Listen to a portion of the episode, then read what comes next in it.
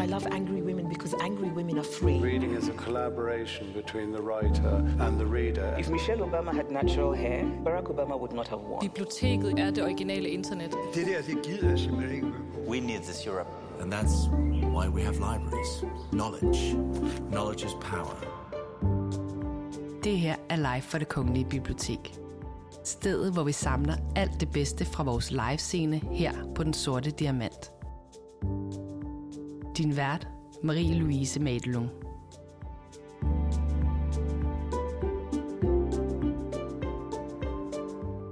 Hvilken forfatter kunne du godt tænke dig at være? La mig stille spørgsmålet på en lidt anden måde. Hvilken forfatter ved du, du ikke kan være? Derfor er du den forfatter, du er lige nu. Det er et af de mange spørgsmål, som Katrine Timerinske stiller Karl Ove Knavsgaard i den samtale, du skal til at lytte til lige om lidt. Som blandt andet handler om hans forfatterskab og alle de mange tanker, der tillægges en skriveproces. Som du sikkert allerede ved, så er Karl Ove Knavsgaard en af de mest læste og skældsættende forfattere, vi har i nyere skandinavisk litteraturhistorie. Og han er jo blandt andet kendt for at være meget ærlig og autentisk i hans skrivestil. Og det der med, at han bare altid stræber efter at fange den menneskelige erfaring i sin reneste form. Med på scenen der har vi fået Knavskov entusiast Katrine Temerinski, som til daglig er kulturredaktør på Weekendavisen. Temerinski hun har fulgt i overvis Knavskovs forfatterskab og har skrevet en del om hans bøger og er derfor den perfekte samtalepartner til netop den her snak. Vi har selvfølgelig også fået skuespiller Benjamin Kitter til at læse uddrag fra blandt andet Det Tredje Rige, som for nylig er blevet udgivet på dansk. kan vi selvfølgelig også høre nogle uddrag fra mesterværket Min Kamp. Til allersidst så får vi også glæden af selv at høre Knavsgaard læse en passage op fra Det Tredje Rige. Rigtig god fornøjelse. For nogle år siden, for en del år siden, der skrev du et essay, hvor du påstod, at Madame Bovary var den bedste roman, der nogensinde er blevet skrevet. Er det stadig din overbevisning? Det skifter fra uke til uke, men, eh, men den er der oppe i, i topp top ti. Hvorfor er den så god? Åh, um,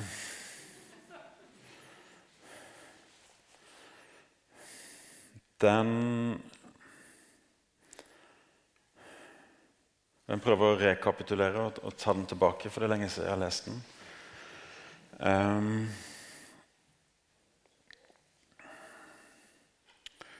den har en utrolig eh, visuell presisjon, altså en realistisk presisjon. Og så har den eh, noe som i det, alt det presise noe som er veldig upresist, og som handler om et, eh, et slags begjær En um, um,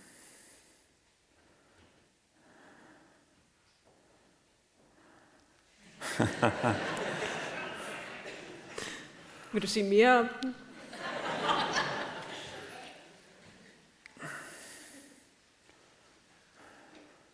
Kanskje. Vi kan også vende tilbage til den. Ja. Grunden til, at jeg startede med at spørge dig om det her, det er jo fordi, at i aften skal vi tale om romanen. Og vi skal selvfølgelig først og fremmest tale om, hvordan romanen har taget form i dit forfatterskab. Øhm, kan du huske den første gang, du ligesom blev bevidst om, at der var noget, der hed en roman, og at den var anderledes end andre former for litteratur?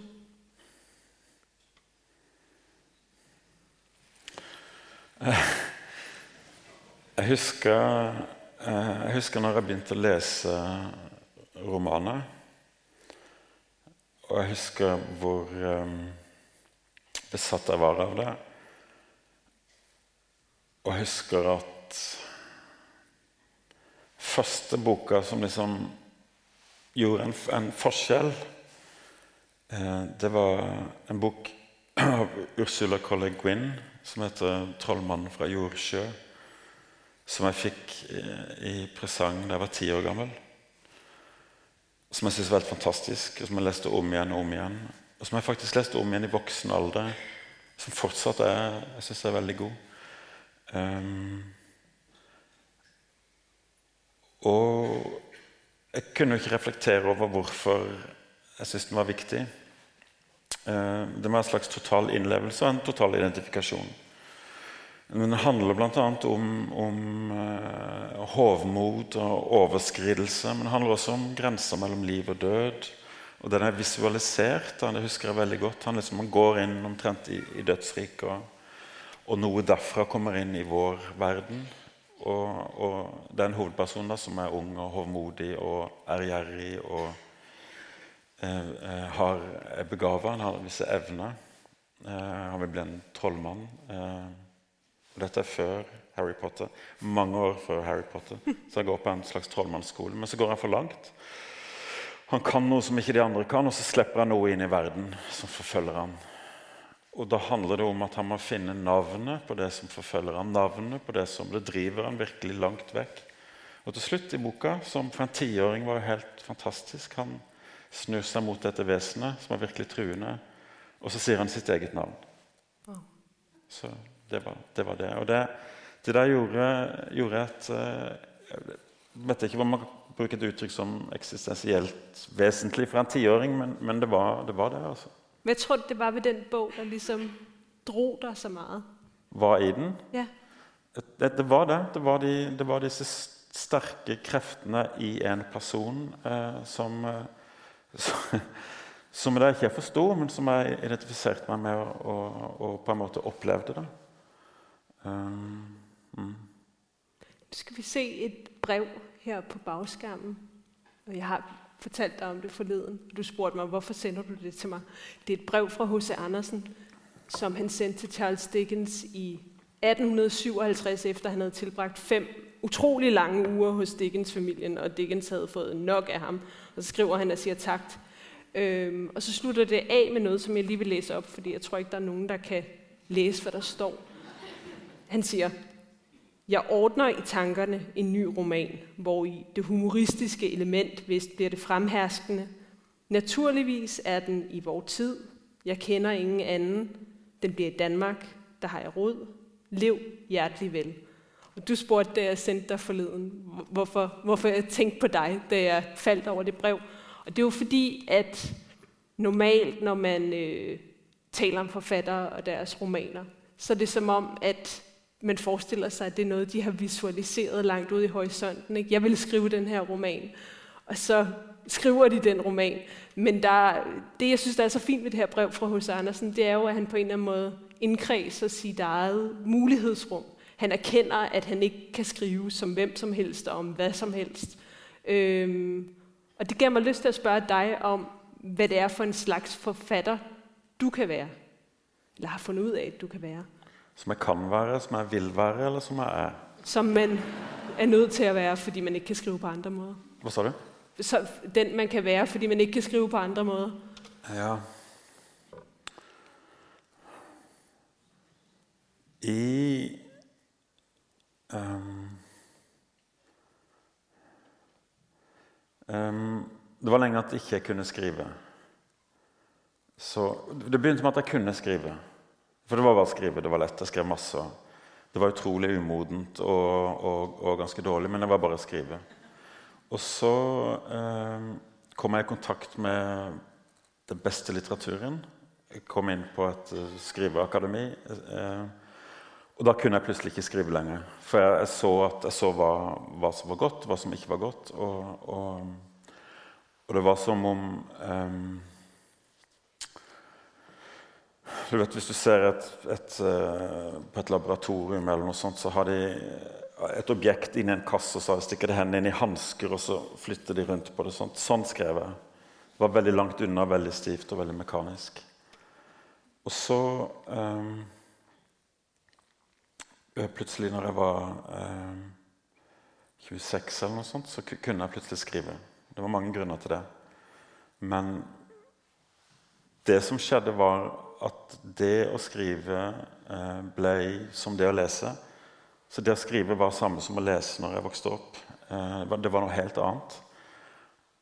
Og det var noe som jeg sjøl ikke kunne ha tenkt ut. Det var som om litteraturen overtok da. Men det var veldig realistisk. Og det var veldig basert på min egen geografi, min egen, eh, litt min egen familie, litt min egen far. Alt, alt var der, liksom, men med litt litt vridd til, og, og, ikke sant? Men, men, det var en veldig realistisk verden.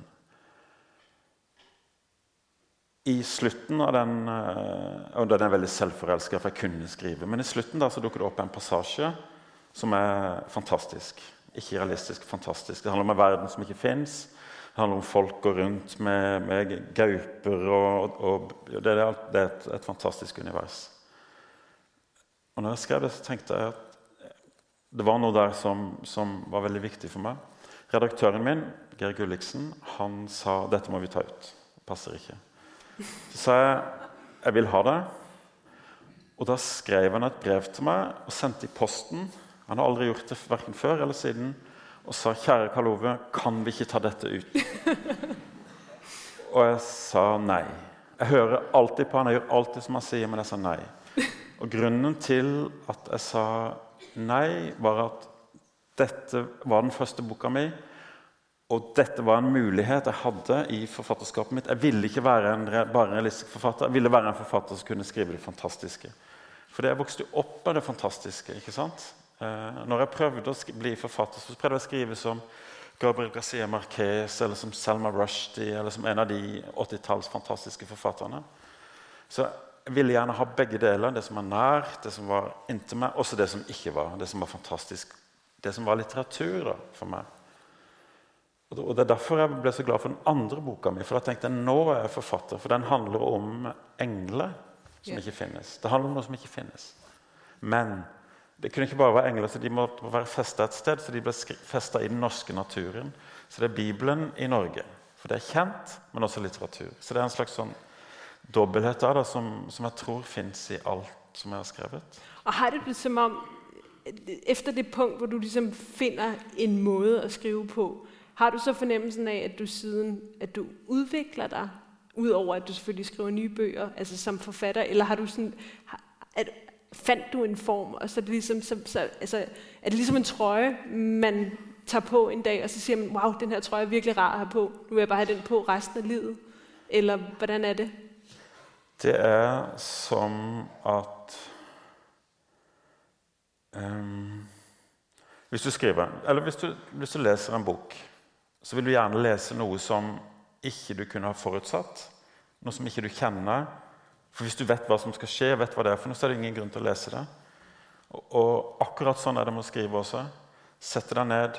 Det må være noe der som ikke du vet, og det må være noe der som, som er interessant for deg. da. Eh, og sånn når jeg hadde skrevet uh, min debutbok, så gikk det fem år før neste bok, og det var derfor. For det ville jo egentlig bare fortsette, men, men jeg, var, jeg, var, ferdig. Jeg måtte finne et nytt sted. Etter den andre boka gikk det fem år. Samme sak. Og da prøvde jeg virkelig å skrive hver dag. Gikk på jobben, prøvde å skrive. Fikk det ikke til fordi at det var kjent. Alt var kjent. Man må komme fram til noe som er ukjent. Og Da begynte jeg min kamp som man skulle tro er veldig kjent. Man skriver om seg sjøl. Men tvert om. Det var, det var, det akkurat det samme. Og der fant jeg et språk som, som, som ikke jeg hadde hatt tak i før. Som, som varte i seks bøker. Og jeg kunne ha fortsatt å skrive Min kamp 7, Min kamp 8, Min kamp 9. Men hvorfor? Det var ingenting igjen der som var, ville være nytt. Så da jeg, begynte jeg å skrive korttekster. Og det har jeg også alltid villet gjøre. For når jeg vokste opp øh, og liksom begynte å lese og sånn på 90-tallet, da jeg ville bli forfatter, så var det minimalisme og det korte og korttekstene som var viktige. Og, og da leste jeg Punch, som skrev korttekster om ting. Og jeg tenkte det, det var helt fantastisk. Det var ingen mennesker, det var bare ting, men det var, var levende og utrolig bra. Jeg ville skrive sånn. Satte meg ned, satte en liste på kanskje 200 ting som jeg ville skrive om skal jeg skrive om det. Det var ingenting å skrive om det. Etter min kamp så hadde jeg lært meg å senke terskelen, sånn at man godtar alt som kommer. Så satte jeg meg ned med en liste med ord og så skrev jeg korte tekster. Og Det var 20 år etterpå, eller 15 år etterpå. Og Det er noe helt helt annet enn å skrive langt selvbiografisk. Selv om tankene er de samme, selv om måten du skriver på er det samme, så bare formen gjør at det du tenker i teksten, blir annerledes. Og så, etter det så, ja, så begynte jeg med, med 'Morgenstjernen'. Men det virker som om, du alltid forutser at du må ændre kurs, ikke? fordi du gir deg selv noen rammer. Altså med, med de korte tekster, det, ble, det var jo en årstidskvartett. Ja. Så allerede fra starten, der lagde du an til kvartettens avslutning. Og også med, med den serie, du er i gang med nu, med Morgenstjernen, Nå spurgte jeg deg før, hvor mange bind du regner med, og du sagde seks, hvilket jo er dejligt, fordi det vil sige, at vi har tre bøger til gode, men du har ligesom sat en ramme for det. Ikke? Du har sagt, at det skal slutte på et tidspunkt. Du kan ikke bare blive ved med at skrive om morgenstjernen til evig tid. Nej. Øh, hvor, altså, hvorfor gør du det? Er, det så en del af den her idé om, at du ved, at du vil blive træt af det? Det Det man vil, er jo at, at eh, Jeg tror det var Berg, Ingmar Bergman, svenske eh, regissøren, som sa det at målet med en scene var at den skal skape en ny scene. Og den skal skape en ny scene sånn at du, du, du- er i gang med noe? Som, som er liksom selve den kreative prosessen. Da. Og det er det jeg vil. Og, og da må jeg sette, sette en ramme eller en regel, eller ikke at jeg er så veldig bevisst på det, men f.eks. her i disse bøkene så er det mange forskjellige karakterer som da gir en helt bestemt eh, retning, en helt bestemt tenkemåte og har noen helt bestemte muligheter. Og som eh, Jeg hadde planlagt eh, egentlig én bok, og så ble det tre, så ble det fem, og så ble det seks. Og Det er fordi at liksom muligheten åpner seg pga. det utgangspunktet. da. Du sa du før, at uh, da jeg spurte om, om, hvordan du fandt ud af, hvilken forfatter du kunne være, så sagde du, hvad mener du dem, jeg gerne ville være? Du har skrevet nogle essays, hvor du siger, at du helt holder dig fra bestemte forfatterskaber, fordi de simpelthen er så gode, at det at blive konfronteret med dem er ubærligt. Har du det stadig sådan med nogle forfatterskaber, at du simpelthen ikke læser dem, fordi de er for gode? Jeg, har eh, Nei, jeg har blitt modigere, så jeg tør. Men, men, eh, men det er den samme, samme følelsen. Eh, Det der er, veldig Det der er veldig vanskelig, for det eh, Ikke sant? Men nei, stort sett så leser jeg Stort sett leser jeg det jeg vil. Hvorfor er du blitt modigere, tror du? Hvorfor? Ja. Jeg tror at ehm, Jo, du snakker om hva slags forfatter man vil være. Ok. Så du tenker på H.C. Andersen. Hva slags forfatter var han? Han var jo eh, Han var jo fullt av overskudd. Og han hadde ingen Virka som ingen selvkritikk. Bare, bare kom, bare, bare, ikke sant? bare strømma gjennom han. Hvis du ser på hva han har lagd, han har lagd alt mulig. Men det er liksom ikke e- ett verk man tenker på. Det er H.C. Andersen. Den, vi glemmer alt det andre. Det er selve hele pakka. ikke sant? Og hvis du ser på hans samtidige eh, Søren Kirkegård, det er det samme. Det er et enormt overskudd ikke sant? i alle retninger. I en, en kort periode, da, men hvor alle hans kjente verker kom. Det er det samme. Det er ikke ett verk du tenker på, det er det hele, hele pakka. Eh, tenk på August Strindberg i Sverige. Samme sak. Og jeg tror mitt ideal og jeg er jo ikke der, men er å skrive bøker, utgi de, skrive neste, utgi de, skrive neste, utgi de. For det er selve prosessen, som er, det å være i det, som er, poenget. Så hvis du tenker deg til forfatterskapen går opp dit, ned dit, inn dit, ut dit Og da må man slippe taket i at dette skal være fryktelig godt, at alt skal være fryktelig godt. Og det er fake, det, men det sier jeg. Jeg behøver ikke skrive gode bøker. Det er en måte å gardere seg på. Hvis folk sier det er dårlig, så sier jeg ja, ja. Det gjør ingenting. Men det er også en måte å, å klare å skrive mange bøker på. Og så senke terskelen. og så bare, ok, Det som kommer her, det, det, det godtar jeg, og så skriver jeg videre på det. For når jeg ikke kunne skrive i de fem årene, så, så hadde jeg altså jeg hadde, var 800 sider med begynnelse. Med første sider eller første setning. Eller, jeg kom aldri videre, liksom. Så, så, så det har jeg lært. Og tror den, forfatter, det er det som jeg vil, den forfattertypen vil jeg være. Da, en, som, eh, en som bare skriver.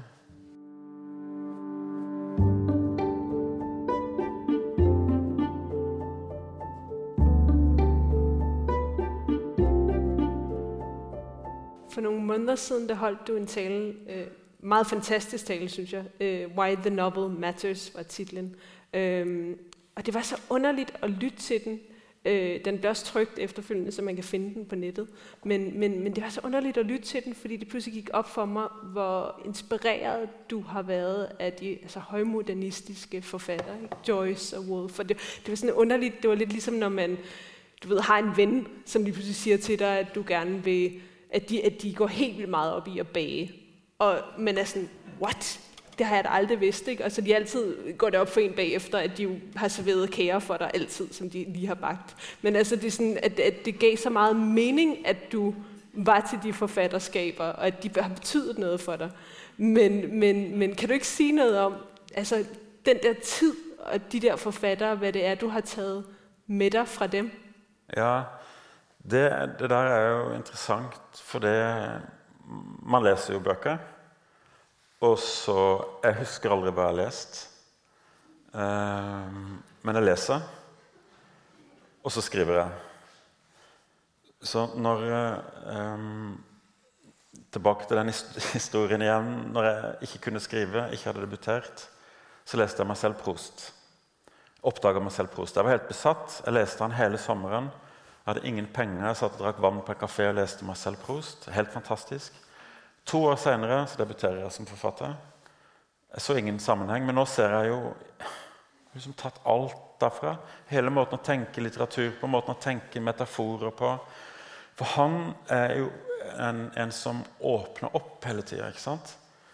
Når jeg begynte å skrive, så var minimalisme det som var tingen. Var det dårlig, så skulle du ta vekk det dårlige. Og så var tanken at det som var igjen, skulle være ordentlig godt. Mens med Prost er det det motsatte. Han, han bare legger til legger til og legger til og ekspanderer. da. Så han har for en, kan ha en, en scene sånn som dette, en scene som dette med folk her. Og så kan han lage en, en, at dette ser ut som en undersjøisk mm, ikke sant, Med anemoner, og at det er et, et eller annet sånt, det er litt rødt lys her. man kan tenke seg det. Bare med en sånn enkel metafor så, så, så har han etablert to verdener. En her og en under, under, uh, undervannsverden, og så kan han være i den undervannsverdenen. Og så kan han åpne verden etter verden etter verden, og alle verdenene ligger ved siden av hverandre. ikke sant? Uh, så man bare En metafor kan løfte det inn, så han åpner rom etter rom. Det er totalt motsatt av minimalisme. Det er, det, ikke sant? Um, men jeg tenkte ikke på at det var derfra det kom, men det var det. Så har jeg også lest Joyce når jeg studerte litteratur i Bergen på 90-tallet. Eh, og jeg var 20, og jeg tror ikke jeg forsto så mye av det. Det er ikke det at den er vanskelig, men det er at det er uvant. Eh, og så har jeg liksom den, jeg kommet tilbake til den boka gang på gang. Jeg har lest den flere ganger. Og i og med at det er, skjer på en dag så er liksom Men det er jo en hel verden, det er jo, hel, det er jo et helt univers som utspiller seg på den dagen. Men de har ikke tilgang til historien. De har bare tilgang til historien sånn som den er akkurat nå. Så det fins egentlig ingen overbygning. Finnes, alt er liksom bare splinter og biter rundt. Akkurat sånn som, sånn som vi lever livene våre. Overbygninger finnes jo ikke. Ideologier finnes ikke. De er alltid her og nå. ikke sant? Og Det er en slags sånn grunninnsikt fra den boka. Og når jeg skrev det essayet der, så handla det om, om, at disse bøkene, sånn som Joyce, går inn i verden før den har blitt historie. Før den har blitt tenkt. Sånn er det. Den liksom går inn mens den ennå holder på å bli til. Akkurat som Jeg aner ikke hva du kommer til å si om ett minutt nå. Jeg har ingen anelse. Jeg vet ikke. Ikke sant? Det kommer til å komme noe, men vi vet ikke hva det er for noe. Der går Joyce inn. Akkurat der. ikke sant? Det er der vi lever, det er der vi eksisterer. Og Merkelig nok så gjør Virginia Woolf det samme. Ja. Og Det er derfor de er så gode, for de handler ikke om noen ting. Altså Der er det eh, Bloom spiser frokost, går på do, går ut i gatene, tenker litt. Det skjer egentlig ingenting. Men det er jo det som er, er livet. Og, og, og, og klarer gjennom romanen å, å komme inn dit. da. Og I det samme essayet så, så, bruker jeg et annet eksempel. Um, som er en, uh, en, bok fra, som er veldig aktuell nå, for den er fra Ukraina. Uh, rundt 2014-2015 i Donbas-området. altså før krigen eskalerte, men, men, det var fortsatt krig. da. Vi har lest masse journalistiske reportasjer derfra. Eh, ikke sant? Og en journalistisk reportasje Sånn er det. Dette skjer. Dette skjer. Vi har kontroll over dette. Vi vet hvordan det er. Han går inn og er der, og det har ennå ikke blitt noe. Det er egentlig ingenting. Det er bare noen som kanskje er fiende, ikke fiende. Noen snakker russisk, noen snakker ukrainsk. Vet liksom ingenting. Det, det befinner seg et slags, sånn, slags ingenmannssted eh, som virker utrolig sterkt når du kontrasterer det mot den måten vi tenker verden på, som gjennom journalistikk og gjennom For det at uh, vi tror jo at vi vet hva som skjer. Mm. Ikke sant? Er det en konflikt der? Ja, Vi vet hva som skjer der. Men, vi, men, å være der er noe helt annet. ikke sant? Og det er det romanene kan gjøre. De kan åpne opp for det rommet, da, tenker jeg. Det er en god point. Det er Sergej Shadan han heter. Ja, ja. Mm, ja. Jeg tror, det er et godt tidspunkt nå å få lest det første stykket opp. og det kommer fra Det tredje rige, som utkom i siste uge på dansk. Det er jo tredje bind af den her Morgenstjerne-serie. Øhm, og afsnittet, vi skal høre, det er skrevet, det handler om øh, ja, en ung kvinde. Får vi det læst op? Mor stod og vaskede op, da jeg kom ned. Efter lyden af dømme sad mormor i stuen og så tv, hvis hun altså ikke sad derinde og sov. Jeg går en tur, sagde jeg. Gør du det, sagde mor. Hvor går du hen? Hvad ville hun med den information? Op til fossen måske, sagde jeg. Mor nikkede, og jeg gik ud, hen mod det Thomas og jeg havde kaldt troldeskoven, da vi var små. En masse elgamle graner stod helt tæt. Mørkt selv midt på dagen. Nej, ikke mørkt. Dunkelt. Altid stille. Lange slør, der hænger ned fra grenene. Tygt mos, som tæpper på stenene. Jeg tænkte på Valdemar, mens jeg gik. At han skulle have set det. Mit hjerte hoppede som en lille hare. Hvis han havde været som alle andre, ville jeg have taget et billede af skoven, sendt det til ham. Bare billedet, ingen kommentar eller noget. Men han er jo ikke som alle andre. Er jeg? Før jeg mødte Valdemar, ville jeg have svaret ja. Jeg er som alle andre. Men han siger, at jeg ikke er som dem. Jeg er ikke så dum, at jeg ikke forstår, at det er præcis det, mænd siger til kvinder, når de vil have dem. Du er ikke som alle andre. Du er helt speciel. Spol en time frem, og det er der. Du er dejlig, siger de. Men Valdemar er ikke sådan. Han siger altid det, han mener. Det betyder ikke, at han har ret, når det gælder mig. Kun at han mener det. En skygge af fortvivlelse fulgte alle tanker om Valdemar. Hvad skulle jeg gøre? Hvad i alverden skulle jeg gøre? Selv derinde, hvor træerne lukkede solen ude, var der varmt. Sværme af insekter dansede i luften. I hølet af fossen gled nogle mørke skygger rundt. Små ørder. Jeg satte mig på en sten og så på dem. Efter et par sekunder stak jeg hånden i lommen efter telefonen, før jeg kom i tanke om, at jeg havde efterladt den hjemme. Savnet efter den stak pludselig i mig, og det selvom jeg havde efterladt den hjemme med vilje. En af fiskene kom op til overfladen, ryggen grå og plettet, som stenene omkring den. Jeg tvang mig selv til at blive siddende. Så op ad fjeldsiden, hvor fossen kom styrtende ned. Træerne på toppen skinnede i lyset fra de sidste solstråler. Af alle steder i verden havde jeg altid bedst kunne lide at være her, hos mormor og morfar. Særligt når Thomas og jeg var alene sammen med dem. Det var ren lykke. En vinterferie, hvor søen var frosset til, og vi stod på skøjter og lærte de andre børn i området at kende. Et par sommerferier, hvor mor og far var i Tyskland. Nu er morfar død, og mormor så syg, at hun sikkert ikke ville leve vinteren over. Thomas sad på sit værelse og så ingen. Far drak sig ihjel i Portugal, og mor lod som om alting var fint. Hånden ledte efter telefonen igen. Et nyt lille skred af skuffelse over, at den ikke var der.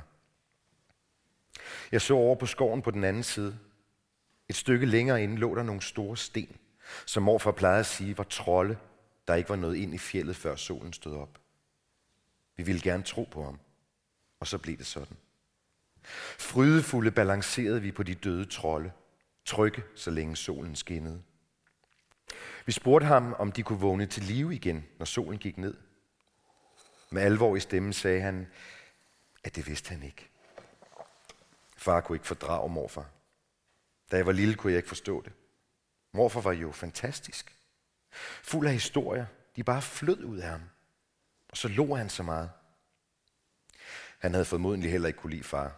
Og det havde far selvfølgelig forstået. Og så blev det sådan, at det var ham, der ikke kunne lide morfar.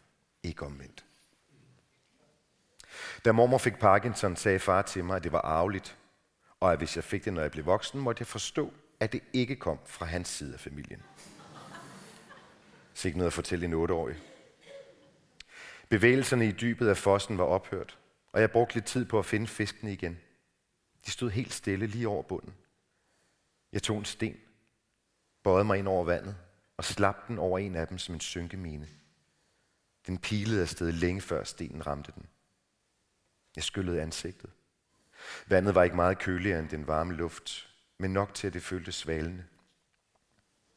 Jeg havde ikke lyst til at gå tilbage til mor og mormor. Men jeg kunne heller ikke sidde der hele aftenen. Havde opbrugt min halve time på telefonen. Men hvis jeg brugte en halv time nu, kunne jeg droppe den halve time i morgen tidlig. Så gik det op. Valdemar havde fortalt en historie om Hitler. De havde talt om karisma. Hitler havde haft en stærk karisma, havde Gerhard sagt. Folk ville være sammen med ham. Valdemar havde læst en bog, som Hitlers arkitekt havde skrevet. Han var helt forblændet, sagde, sagde Valdemar. Men da han havde præsenteret sin far for The Man, var faren blevet helt bleg. Han havde sagt, at Hitler var et farligt menneske. Han havde set noget, ingen andre så. Han lyder lidt som far, sagde jeg. Valdemar lå. Det gjorde han ikke så ofte. Du lever i din egen lille boble, sagde han. Jeg følte mig dum. Det så han. Hitler var også bare et menneske, sagde han, ligesom din far. Valdemar var ikke nazist, selvom mange troede det. Når han talte om det tredje rige, var det ikke nazisterne, han talte om, men noget, de havde troet på i middelalderen. At det første rige var Guds tid, det andet rige var Jesu tid, og det tredje rige var Helligåndens tid. Vi er på vej ind i det tredje rige, havde han sagt. Ikke til mig, men til de andre.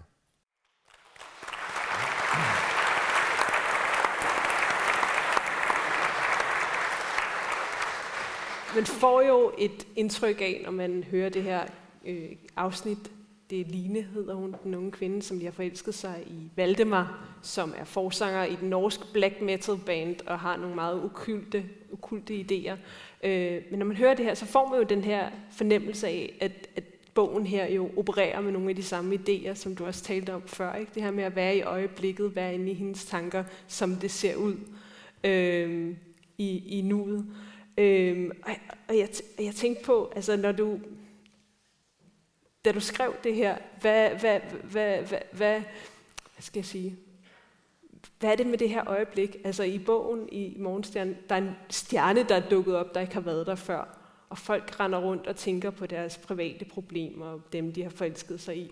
Der er i, i bog nummer to, der første del foregår i, i 1987. Tjernobyl er lige eksploderet og man hører det i radioen, men det er ude i horisonten. Det er den her idé med historien igen, ikke? at historien, alt det væsentlige, det der egentlig, som vi taler om mange år senere, det foregår ude i periferien. Kan du ikke sige noget om, om, om, om hvordan du bruger det i det her nye værk?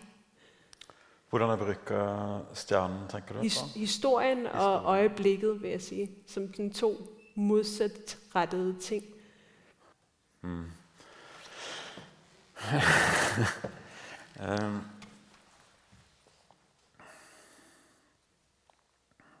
Nei, det vet jeg ikke, vet jeg ikke helt. Um,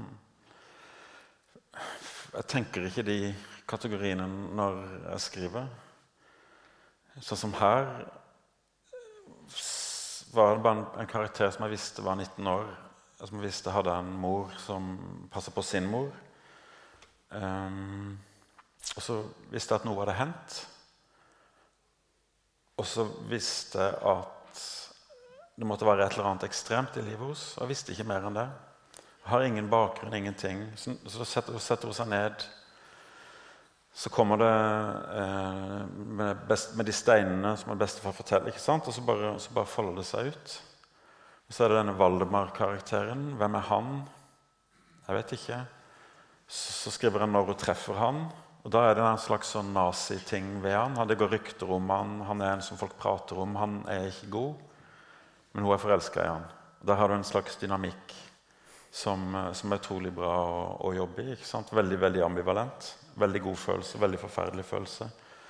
Og så ender det med at, de, med at han eh, inviterer henne til Sverige eh, en sånn gård. Det er masse folk der. Det er nesten som en sekt. Det viser at han spiller i et band, de skal ha en konsert. De har aldri utgitt eh, musikken sin. Eh, det er helt hemmelig. Eh, men, det er en, en livekonserter, og den er helt fantastisk. Men de er totalt antikommersielle, totalt anti vår tid. Helt, ikke sant? Det er en, det er en og det, det, kommer bare fordi jeg sitter og skriver. Da. Så jeg, jeg, tenker ikke på Og da kommer så klart det inn jo, han er karismatisk. da. Og så husker jeg den historien med Hitler og, og um, arkitekten hans. For det står i, i, biografien hans. Han likte Hitler, og Hitler var sjarmerende og karismatisk. Og, og, så var det faren hans som var helt likblek når han så han. Som det var her var et eller annet uhyggelig. Da. Jeg har alltid vært tiltrukket av den historien der, fordi den har den ambivalensen i seg. Og da bruker jeg det. Og så tar jeg alt jeg har hele tida, og, og, og, kaster inn. Da. Så det dukker liksom opp ut av togen for deg når du skriver? Ja, hele tida. Eh, og jeg vet aldri ikke sant? Og det er mange ting som kommer fra min kamp. Mange tanker fra min kamp, og som jeg har skrevet tidligere. Men det som er poenget her er at alle, alle eh, kommer opp i forskjellige karakterer. Da. Så de blir forskjellige. Mm. Og det å skrive meg forelska 19 år gammel jente det kunne jeg ikke gjort for, for, før jeg begynte dette prosjektet. Jeg ville bare aldri gått. Jeg ville aldri tort engang.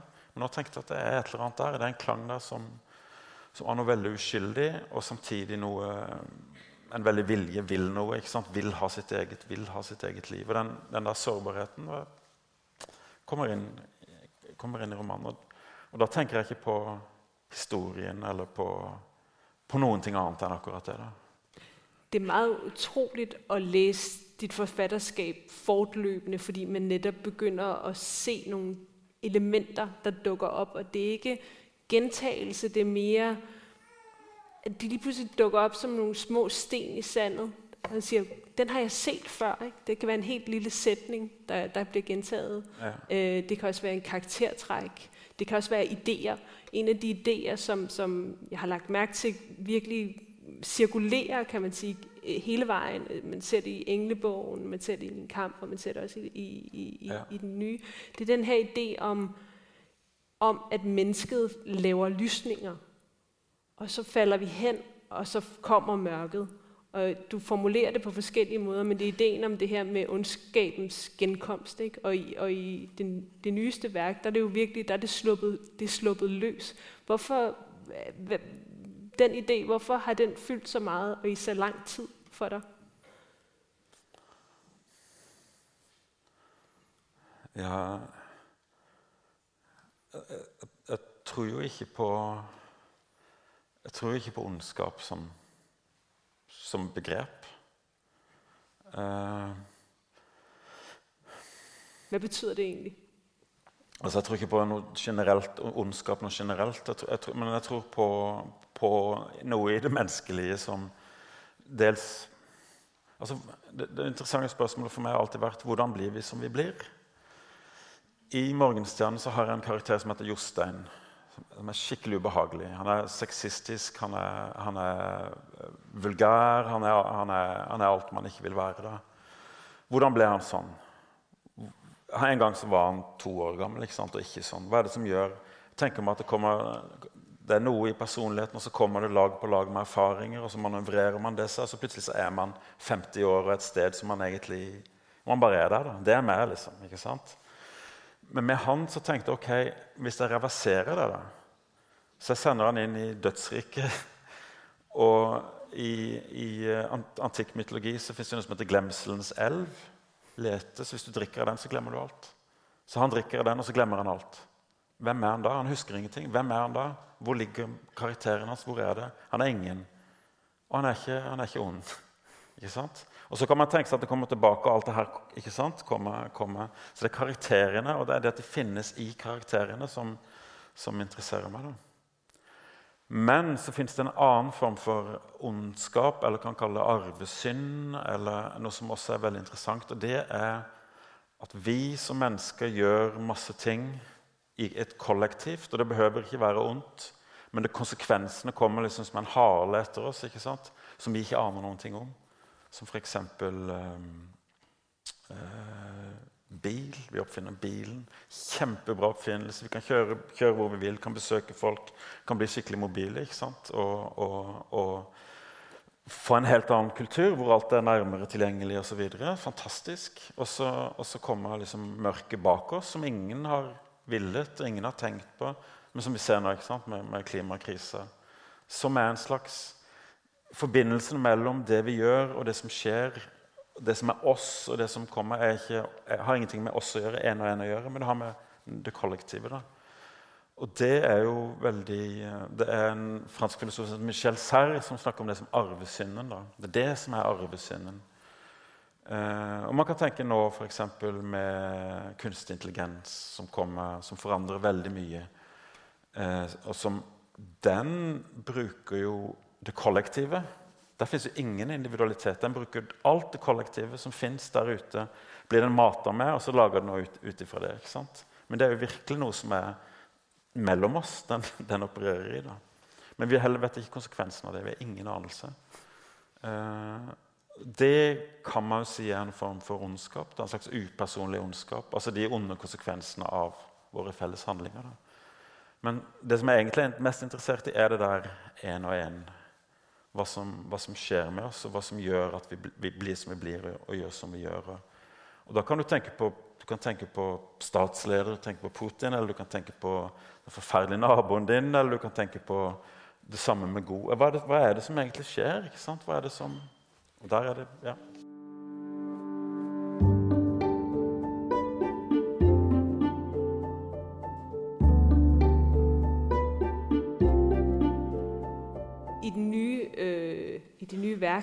Der har jo altid været enormt mange karakterer i dine bøger, men, men i det her nye værk, der kommer man også ind i hovedet på enormt mange mennesker.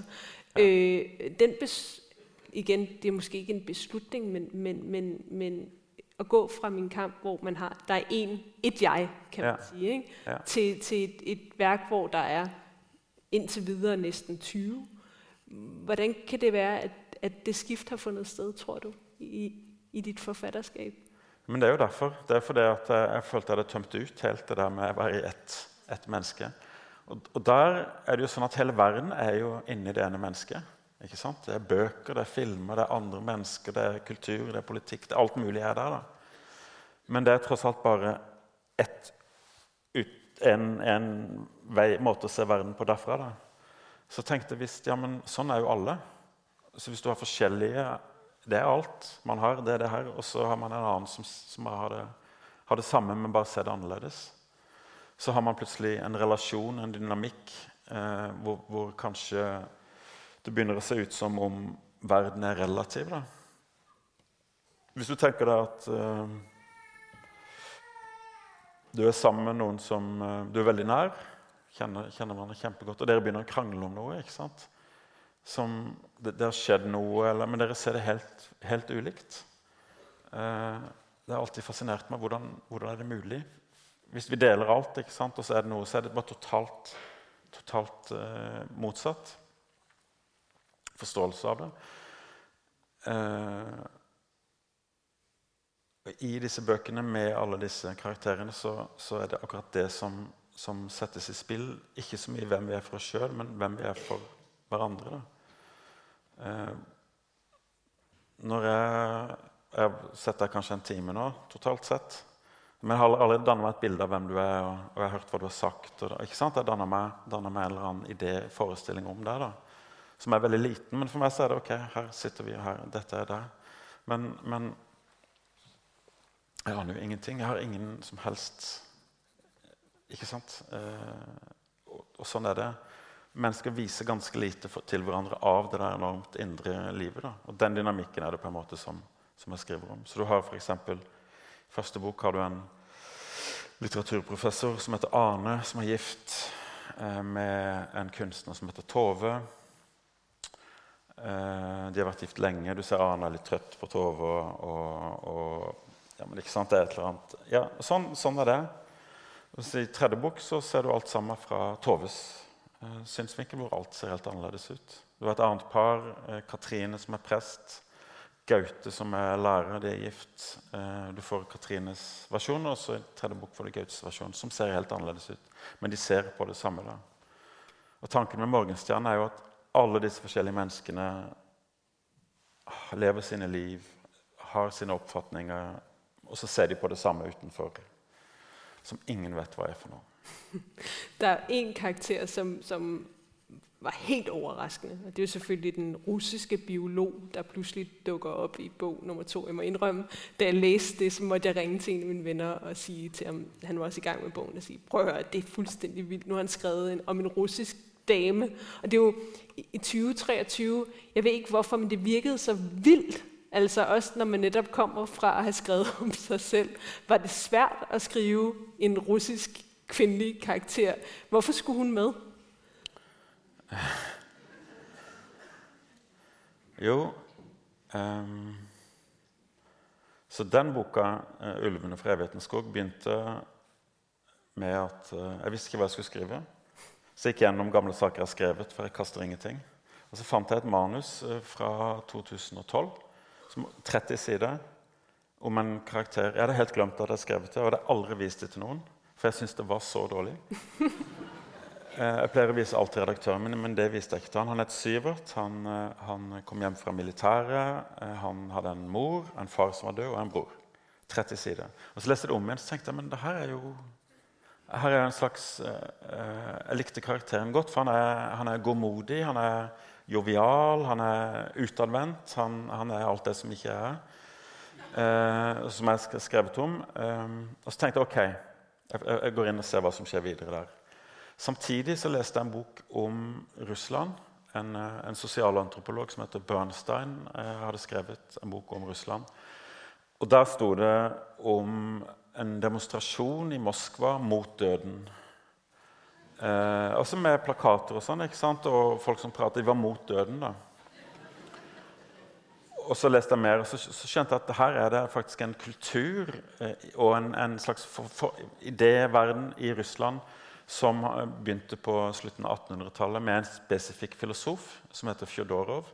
Som Dostojevskij beundra, og som Tolstoy ville være venner med. Han var utrolig interessant i seg sjøl. Han var asketisk, levde bare for den ene ideen, og den ideen var, eh, var om Hvis vi setter inn alle krefter vi har, alle mennesker bare jobber med den ene saken, kanskje vi kan gjenoppvekke de døde. Alle de døde. Det, det bør være mulig. ikke sant? og, og, på en måte samle sammen alle atomer og alt og, og, gjøre det. Det er helt sinnssykt, det, men Dostojevskij tok det på alvor. ikke sant? Så det er en, en gjenoppstandelsesidé. Og siden da så har den ideen funnet i, i, den russiske kulturen. Så for romanens del handler det da om at jeg har en norsk person, 20 år gammel, nokså snill gutt, orman og romanen skal til Russland. For jeg vil skrive om dette. Og så var det å finne måten å, å komme dit. Og da, da, er det at faren hans, som er død, har skrevet brev med en, med en eh, russisk eh, kvinne osv. Og, så og da kom jeg til Russland. Og da var jeg i et rom ok, Jeg visste at det skulle være rundt 40. Så da står jeg og kikker ned. Jeg visste ikke hva jeg skulle jobbe med engang. Eh, eh, og så ser hun på ser ut på gata det snør, det er Moskva. så hører hun at det er noen i rommet ved siden, og så går hun dit, så det er sønnen. Han er 19 år gammel. Jeg tenker biolog, kanskje, fordi at jeg er interessert i livets begynnelse istedenfor døden, som den første boka. Hvor skal hun hen? Jo, hun skal forelese på universitetet. Eh, blir grunnfagsstudenter, så det har ikke gått veldig bra for henne. Og så, så er det i gang. Og så har jeg vært i Russland ni dager. Og de ni dagene er brukt liksom til det fulle her. da, så Alt, alt er autentisk av steder og sånt. Men, eh, men eh, ja, Så det var enormt risikabelt. Eh, for jeg aner ingenting om hvordan en kvinne tenker, jeg aner ingenting om hvordan en russer tenker, jeg aner ingenting om biologi. Men, men, men det var det å kaste seg i det. da, Og så sendte jeg manuset til en kusine som har bodd i Russland, som er russisktalende, og min russiske oversetter, ba de lese det. Og, da, og, og kommentere, liksom. Og det var som enormt praktiske kommentarer. For det er alltid det praktiske man gjør feil. da. Så karakteren din tar toget i Russland og er på toalettet, og det fins toalettpapir. Jeg ville aldri hende. Så må vi må skrive bort toalettpapir. ikke sant? Sånne ting, da.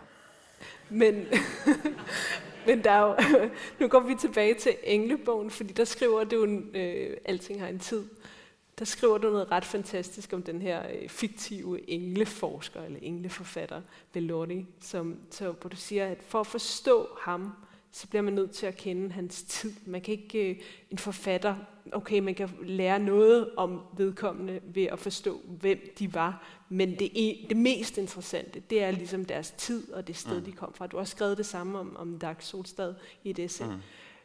Hvis du skal forklare, beskrive, hvad er din tid egentlig? Fordi nu, nu, nu, lever, nu mener jeg ikke sådan, at øh, det hele epoken, men har du en særlig tid, der er mere din end andre? Fordi, altså, ja, Eh, altså, det har jeg. For det, eh, når jeg begynte den eh, andre boka, 'Ulven i evighetens skog', så er det 1986. Eh, for min del er det da rundt sånn 18-19 år gammel. Eh, vent litt 18, 1996 70, 80, 80, 80, 20 Ja, 19. 18-19.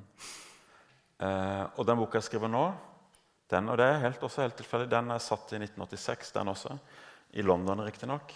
Eh, men det er noe med at den tida kjenner jeg 100% på en måte. Mens, eh, men, og, og, og det helt, jeg agerer helt naturlig i den. da. Jeg tror at det har noe med det at når du er 20, så er din verden ferdig. Ferdig danna. Da er du i verden, på en måte. Da har du kontroll, og da vet du. Og så er det forferdelig at verden forandrer seg jo. ikke sant? Men du har fortsatt bare det du hadde da du var 20, egentlig. Alt annet blir liksom litt panisk, at man, må, må, man ligger hele tida på etterskudd av, av tida si. Men jeg tror at det er, da, det er det som er Det er omtrent da, rundt når man er 20, at, eh, at en, ens tid dannes. da. Og alt det andre er ja, ting som kommer mot deg. ikke sant? eftertid. Ja, Jeg vet ikke helt hva det er for noe, men eh, det er bare en teori jeg har. da. Det er i hvert fall sånn for meg, tror jeg. Og så mentalt sett så stopper jeg da jeg var 20. Og hva med, hva med sted, at du har jo boet uden for Norge en stor del av dit liv, Kall det et eksil, du har boet i Sverige, nå bor du i, i, i London. Ja. Øh, hva er det egentlige sted for dig? Um, det, er to, uh, det er to steder, tror jeg. Det ene er uh, um, det stedet jeg føler jeg kommer fra, som da er Norge, Sørlandet. Og det andre stedet er, er, er hjemmet, altså familien. Altså der, det, er det. det er det som er hjemme, på en måte. Det var noen som definerte hjem som et sted hvor eh, ikke de kan De kan ikke si nei til at du kommer inn. Så det er det som er hjemme. Nei, eh, nei, men det er familien. Og det kan være hvor som helst. Det kan være London eller ikke sant? Det, det, det er en helt annen ting. Du, har, du er en av de forfattere, jeg kjenner der har brukt mest plass vil jeg si, på å beskrive andres kunst, og på å sette ord på, hva den gør ved deg. Og det er jo sådan hele den her, øh, den her interesse for, hva det er, mødet med stor kunst gør ved en. Og kan du sige noget om, at, hvad, hvad det egentlig er, der sker, når man, bliver, når man ser et billede, eller man læser en bog, eller man lytter til et stykke musik? Ja. For det um, Jeg har alltid, alltid syntes at det har vært så merkelig at et bilde kan vekke så mye sterke følelser. Da. Eh, du har sikkert forsøkt å male og tegne sjøl. Jeg har også gjort det, og, og, og det, det skjer ingenting. Eh, men så kan du se på et bilde av et, det kan være et av et eple, f.eks. Eller av et glass vann. Eller, eller, eller ja, ja, egentlig alt mulig. Og, og, det vekker så mye. Eh, og jeg vet aldri hva det er for noe, og derfor skriver jeg om det. Prøver å finne ut hva det er som, som, som står på spill her, da, egentlig. Ikke sant? For Når du skriver romaner, så bruker du ord, begreper, du bruker intellekt, du, intellekt ikke sant? du bruker tankene. Dette bruker ikke tankene, kommuniserer helt direkte. Musikk, eh, bildekunst Det går liksom rett i hjertet. Da. Det er egentlig bare følelse. Det er egentlig ingenting annet. Og det er, ja, det er et helt sånn grunnleggende spørsmål. Hva er det? Hvorfor? ikke sant? Og så, og så, det er utgangspunktet, og så skrev jeg om spesifikke kunstnerskap. Eh, som har jo helt forskjellige, forskjellige svar. Da. Men eh, Tror du man blir et bedre menneske av å se på stor kunst? Eller lese stor kunst? Jeg tror at uh, Hvis man gjør det, så det tror jeg ikke man blir bedre menneske. Men jeg tror at uh, verden blir mindre enkel. Da. Og det tror jeg er veldig viktig. For det enkle, enkle svar, enkle løsninger, enkel, enkel politikk enkel, det, det gjelder ikke i, i, i kunsten. Det, alt blir komplisert, og alt blir uh, mangefasettert. Sånn at og det er en veldig god ting. Det er en av de tingene som kunsten virkelig gjør. Da. Og Det er litt samme med som vi om romanen innledningsvis, at den kommer inn før verden er dannet, nærmest. Da. Hvor den fortsatt dannes. Um, så det tror jeg så, så jeg har alltid sagt det med kunst. Ordentlig kunst er det motsatte av nazismen. Og det er helt absolutt det motsatte. tenker jeg. Selv om også nazisme kjører med veldig sterke følelser. da så klart. Nå skal vi prøve å lytte igjen til Benjamin. Han leser opp fra bind 6 av Min kamp. Og det avsnitt han leser opp fra, der sidder Karl Ove, fortelleren, og taler med sin venn Geir. Børnene render rundt omkring, de lever mad, og så taler de om forskellige ting. Og det er det, vi skal lytte til nå. Vil du have en øl, eller hvad? sagde Geir, da jeg kom ud i køkkenet igen. Hvorfor ikke? Så vi strukturerer altså det sociale rum, sagde han og åbnede køleskabsdøren. Jeg satte mig ned. Han rakte mig en øl. Vi gennemdesigner det fysiske rum. Vi har en forhøjet bevidsthed om alt. Hvem der har designet den gaffel, vi spiser med, ved vi. Vi eliminerer alle farer og tager alle forholdsregler for alt. Det, der så forsvinder, er spontaniteten. Hvorfor ønsker vi, at spontaniteten skal forsvinde? Hvad opnår vi ved det? Spontanitet er uoverskuelig. Den kan ikke gentages. Gentagelse er nøglen til kontrol. Der er vi. På en måde er cirklen sluttet, sagde jeg. Hvad mener du? Neandertalerne, sagde jeg. Åh, dit yndlingsemne. Hvilken indsigt har du udledt af deres bedrøvelige liv i dag, monstro? Tror du, de var spontane? Når du spørger sådan, er svaret nok nej. I løbet af de 200.000 år, de boede i Europa, udviklede de sig overhovedet ikke. De lavede præcis det samme, da de kom, på præcis samme måde, som de gjorde, da de forsvandt. De boede til med præcis de samme steder. I en hule i Frankrig boede en stamme i 40.000 år. De forsvandt først, da hulen bræste sammen. Det er som en familie skulle have boet på en gård i 40.000 år. Det er fuldkommen utænkeligt. Men ikke for dem. De lavede det samme værktøj. De jagede på samme måde. De spiste den samme mad. Ikke én ting ved dem forandrede sig. Det er fascinerende, er det ikke? At vores nærmeste slægtninge ikke var i stand til at forandre sig. At fremskridt var et helt andet begreb, et fremmed begreb for dem. Ingen improvisation, ingen spontanitet. Det fandtes ikke. De første mennesker repræsenterede en ufattelig revolution, da de kom. Det, der adskilte os fra dem, var netop det, vi nu forsøger at fjerne. Det er nu, du skal sige, at det ikke er så længe siden de første mennesker kom. Ja, men det er det jo ikke. Og dengang var der mange forskellige slags mennesker, der levede side om side. Det kommer over til at ske igen. Hvis du tænker, lad os sige, 300.000 år frem i tiden, så bør der være andre mennesketyper her. Måske allerede efter 60.000 år. Ja, du må hilse dem fra meg. Haha, men ved du, hvor mange neandertalere der var? Nei. Et højt gæt vil være 20.000. Et lavt 10.000. Det ligger et sted derimellem. Og det var dem alle sammen. Så tænk lige på, hvordan Europa så ut. Helt mennesketomt. Kun dyr og fugle, skove og sletter. Og så 15.000 stedige i neandertaler. Spredt i huler rundt omkring på kontinentet. That's it. Din utopi? Næsten. Men den største forskel mellem de første mennesker og neandertalerne, ved du hvad det var? De havde ikke røde pølser. Menneskene havde smykker.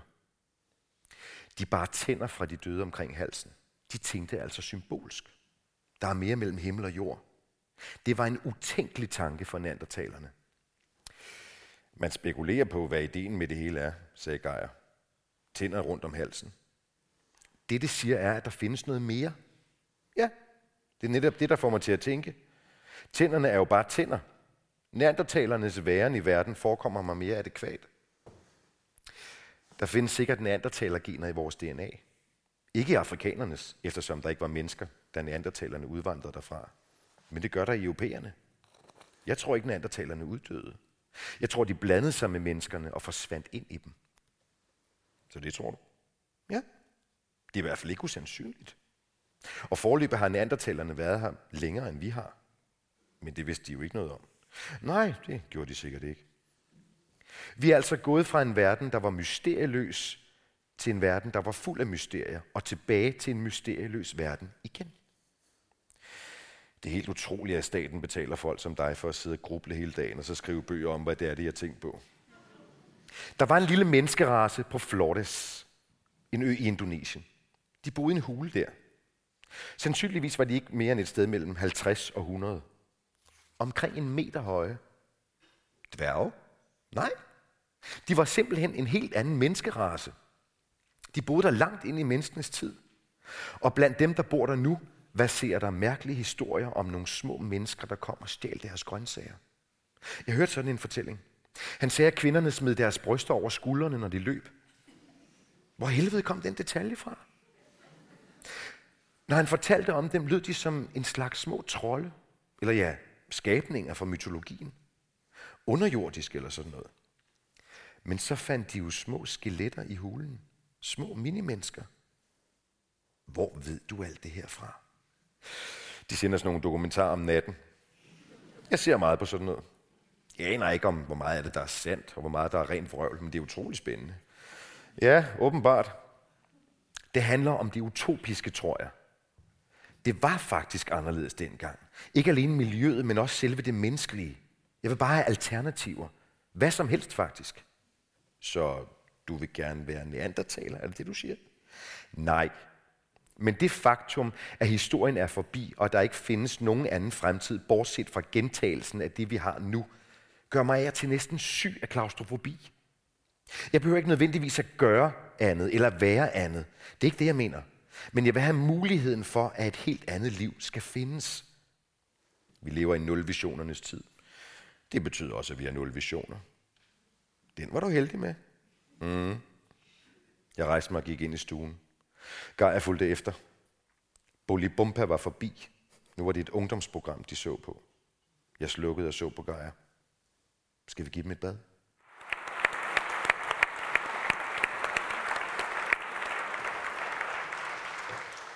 Okay, det er jo et sindssygt fedt afsnit. Altså fuldstændig vildt. Og grunden til, at jeg har taget det med i dag, det er jo selvfølgelig af flere grunde. Den ene, det er, at den indeholder den her formulering, jeg vil bare gerne have alternativer. Det er jo en af de her idéer, der går igen i dit forfatterskab igen. Den her længsel efter at vil have noget andet. Den her idé om, at en anden verden er mulig. Hvorfor bliver du ved med at sige det, og få dine romankarakterer til at råbe det?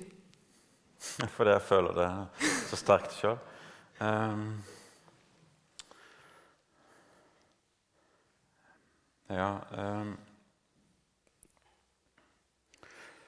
man kan jo aldri vite om Hvis man føler noe, om man uttrykker Om følelsen er allmenn, om det er som det er, eller om det bare om det er personlig. Da. Men, men jeg har, en, har, hatt en følelse av at framtida nå er bare mer av det samme. Det fins liksom ingen Det fins ingen kan ikke tenke oss en annen framtid, eller, eller, at noe skal skje som skal endres, eller at det skal være en slags utopisk dimensjon. Eller, ikke sant? Det, følelsen jeg har, er at det er dette, og det blir mer av dette. Det kommer ikke til å forandre seg. Men det sinnssyke er jo at ting har aldri forandret seg så mye som det har gjort de siste 10-15 årene. Det er bang, bang, bang nye ting hele tida. Hele vår sosiale verden er snudd opp ned. Og allikevel sitter jeg og føler, tenker kommer ikke til å forandre seg. Det kommer alltid til å være det samme. Og det har jeg på en måte lyst til å, å, å skrive om da, og er interessert i. Så med der, de følelsene så, så begynte jeg å lese eh, en engelsk eh, Han er egentlig musikkjournalist, tror jeg, og, og akademiker og teoretiker. Fisher, Mark, Fisher heter han. Eh, og han skriver mye om, mye om noe han kaller for uh, the hauntology. Altså at fortida kommer bakfra og, og, tar oss. da. Og med teknologien så er det som at fortida er helt i nåtida, helt tilgjengelig. Ikke sant? Populærkulturen er vi er 90-tallet nå, eller 2000-tallet. eller alt, alt, alt, kan brukes samtidig, eh, parallelt. Og det gjør vi. Og det er som om fortida på en måte har tatt all plassen. Det er ikke plass til framtid, er følelsen. Og dette er en mental ting. Dette er ikke noe reelt i det hele tatt, men det er bare en, er bare en, en følelse som jeg skriver på og skriver om. Men det der, er så rystende, eller det, der var så rystende ved at genlæse den der passage fra min kamp, det var følelsen af at læse den her idé om, historien er slut, og sige, ja, det var sådan, vi havde det engang. Ja. Og så kommer din morgenstjerneserie og formulerer en helt ny fornemmelse af tid, som, som jeg vil sige, sådan en, som, som Solvej Balle også gør. Der sker noget lige nu, de her år. Den følelsen af, nu er fremtiden er derude, og man ved ikke, hvad der venter sig. Og det er sådan meget mærkeligt at læse en bog, hvor der lige pludselig dukker en morgenstjerne op, fordi det er jo overnaturligt, vil man sige. Men det er som om, hvis du havde skrevet en realistisk roman, så ville den have føltes mere fiktiv end den overnaturlige. Altså, den overnaturlige roman sætter ord på sådan, som det føles at være menneske lige nu. Ja. Eh, det var morsomt at du, at du nevnte Solveig Balle. For det er, det to år siden jeg var i København og hadde hørt om Solveig Balle på 90-tallet og leste henne litt av. Og så, og så um, så jeg boka hvor i butikken, så kjøpte jeg den. Så begynte jeg å lese, så var jeg helt fjetter. Jeg leste tre bøker i, i ett strekk. Helt fantastisk. Helt utrolig, utrolig, utrolig bra. Og når jeg leste, så visste jeg ikke hvorfor. eller ingen sånne, Men det bare, dette bare må jeg lese. ikke sant?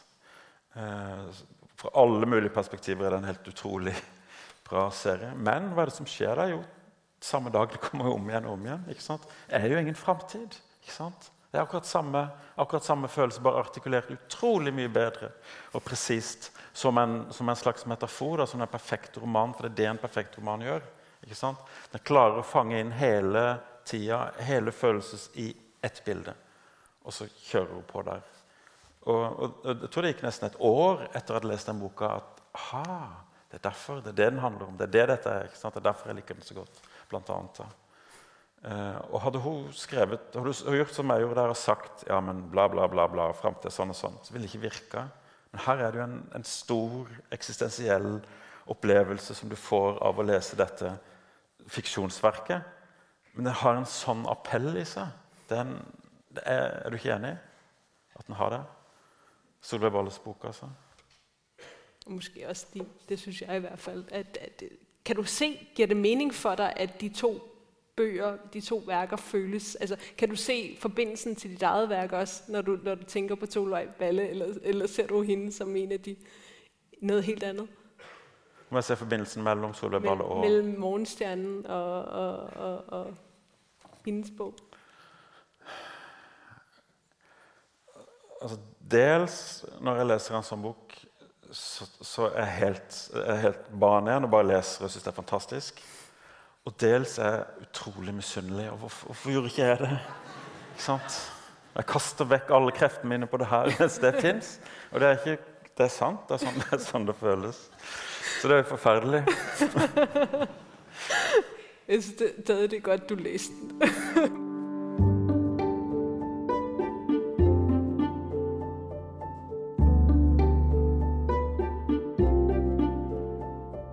skulle jo have talt sammen i november, og så blev det aflyst.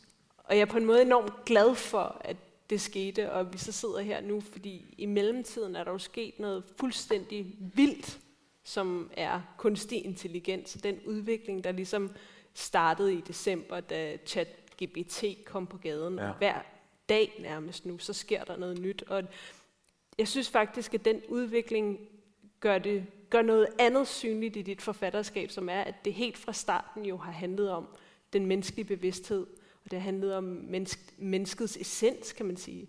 Og det har handlet om, hvordan ser tanker ud, og det, det er jo også noget af det, du udforsker i, i det tredje rige. Men når du går de her uger og tænker over, hvad alt det her nye betyder, i forhold til det, kan du, kan du sige noget om det?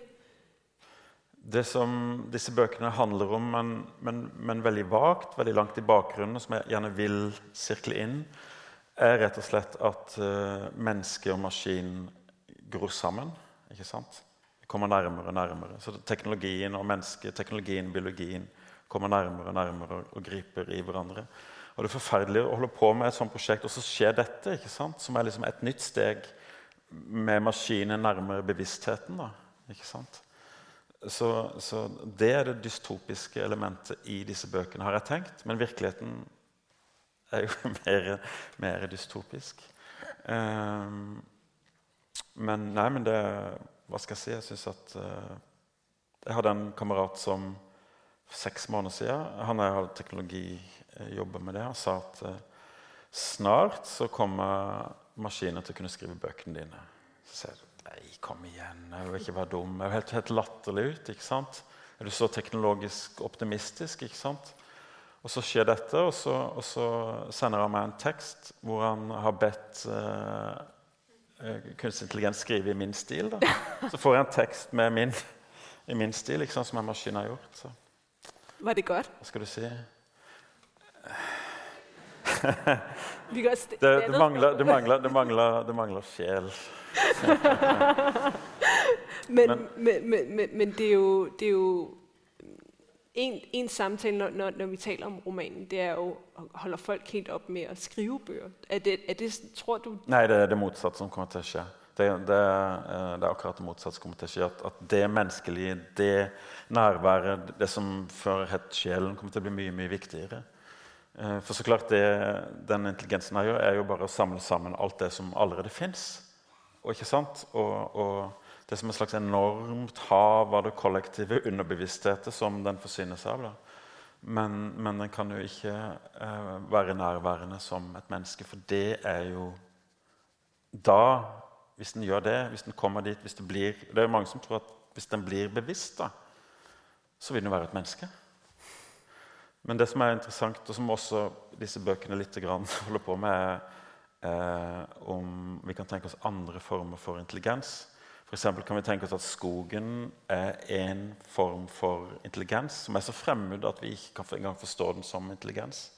Det er ikke så lenge siden man begynte å forstå at trærne kan ha minner. Trærne kan faktisk ha, ha noe som minner om, om tanker. Da.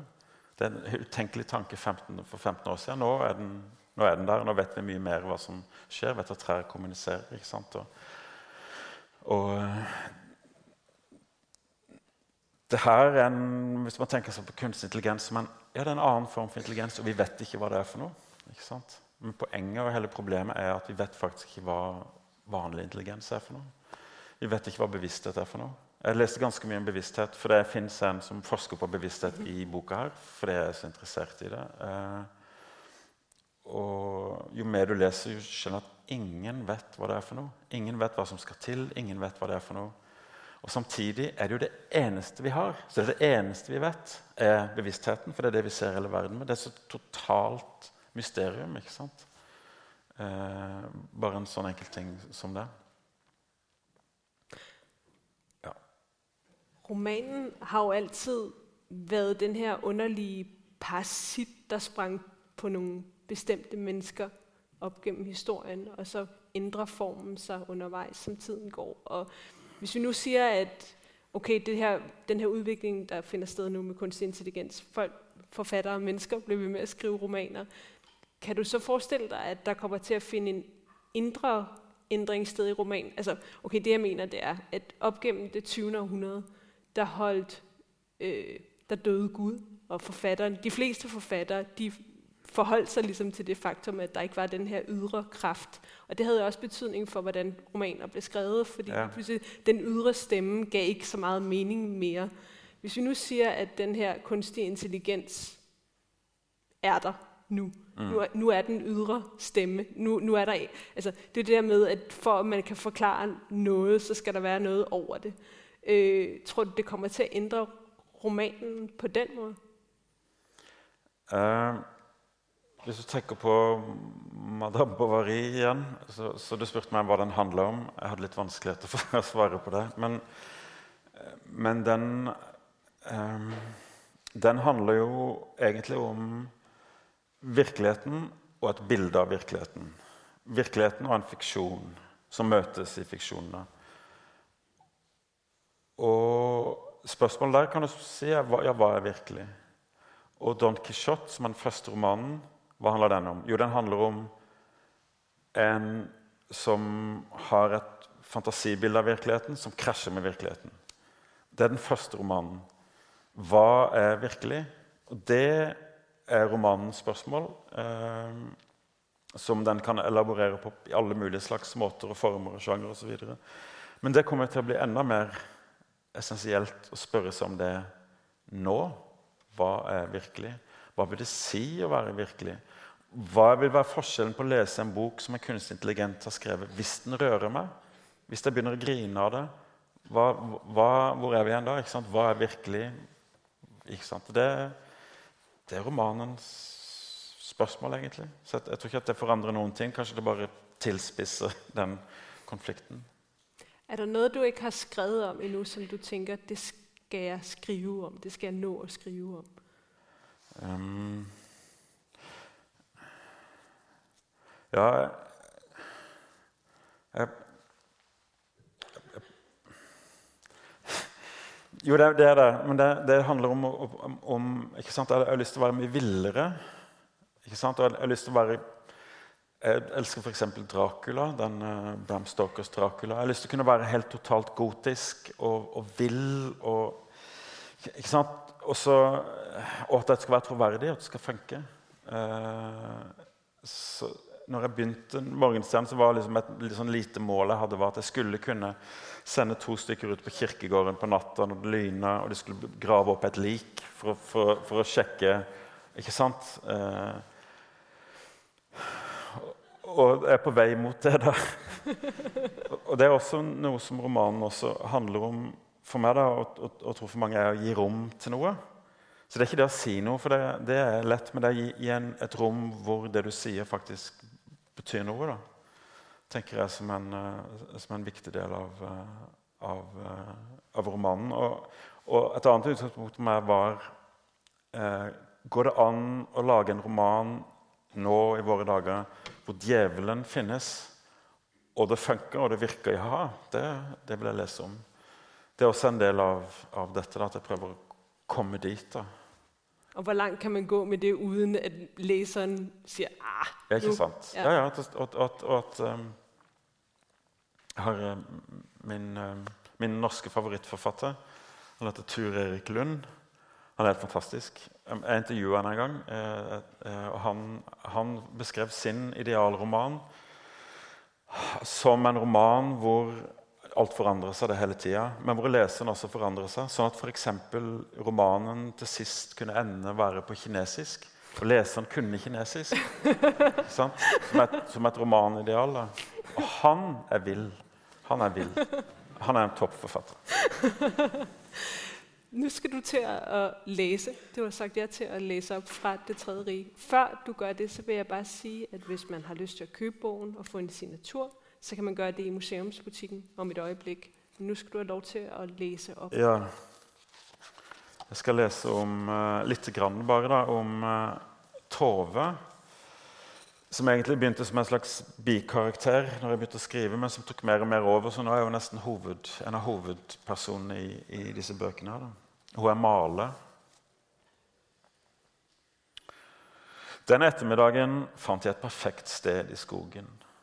En bar, bratt fjellvegg nederst på en stigning, som i enden åpnet seg en smal kløft. Jeg tok med meg et halvfullt spann med rødmaling og et uåpnet med hvitmaling fra skuret.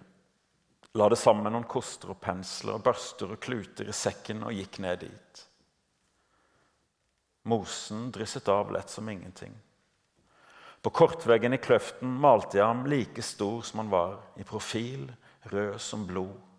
På framsiden lot jeg det myldre av krabber, fugler, fyrstikkmennesker. Noen av dem på kne i bønn, noen med kuker stående ut som små spyd. En av kukene bøyd i vinkel. Og da jeg malte den, begynte jeg å le igjen. Oppe i atelieret stakk jeg en gul tube olje i lommen og ble stoppet av Ane. Han ville plutselig at jeg skulle lage middag. Jeg kom meg løs og malte en gul stjerne over ham på veggen i kløften og en gul sol over de myldrende figurene. Jeg ante ikke hvor lenge malingen ville vare. Kanskje noen uker, kanskje noen måneder. Hva visste jeg? Kanskje noen år. Men uansett var planen å komme tilbake og hogge dem inn i fjellet. Det var lett, men ikke fort gjort. Da jeg ikke lenger kunne se detaljer, og det røde var grått, la jeg sekken innerst i kløften og bega meg til kirken. Det var i kveld den nye stjernen skulle komme, og hva ville være et bedre sted å se den fra enn utenfor Guds hus?